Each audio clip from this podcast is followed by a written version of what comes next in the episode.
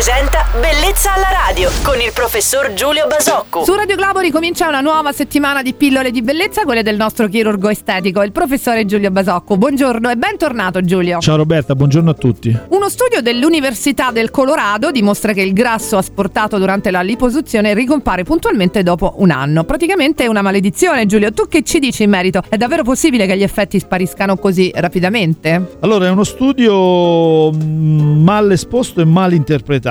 Mi spiego meglio. Eh, è evidente che su un soggetto in cui eh, noi pratichiamo la liposuzione, quindi eh, togliamo, sottraiamo grasso, che abbia però un deficit meta- metabolico, un, si alimenti con un eccesso calorico, eccetera, il, lo sbilancio calorico e quindi l'accumulo di grasso si riverificherà. Ma intanto parliamo di un paradosso, cioè parliamo di una condizione in cui noi poniamo rimedio a un problema eh, non preoccupandoci però di eliminarne le cause. La seconda um, elemento che è eh, falso e mal interpretato è, è questo, cioè quando noi portiamo via grasso lo portiamo via in maniera localizzata. Ed è vero che quel soggetto riaccumulerà grasso quando riprenderà peso, ma non lo riaccumulerà più nelle zone dove l'abbiamo tolto, quindi un'efficacia nonostante il ripristino della quota di grasso l'abbiamo comunque ottenuta, cioè abbiamo ottenuto il, la ridistribuzione del grasso in zone magari dove ci danno meno fastidio, meglio sempre la zona del dorso per esempio che le nostre culotte, quindi diciamo che è come dire un dato scientifico mal letto e mal interpretato. Ringrazio il professore Giulio Basocco per averci delucidato su alcuni punti della liposuzione. Con il nostro chirurgo estetico ci si ritrova domani mattina su Radio Globo. Felice lunedì Giulio. Grazie, ciao Roberta.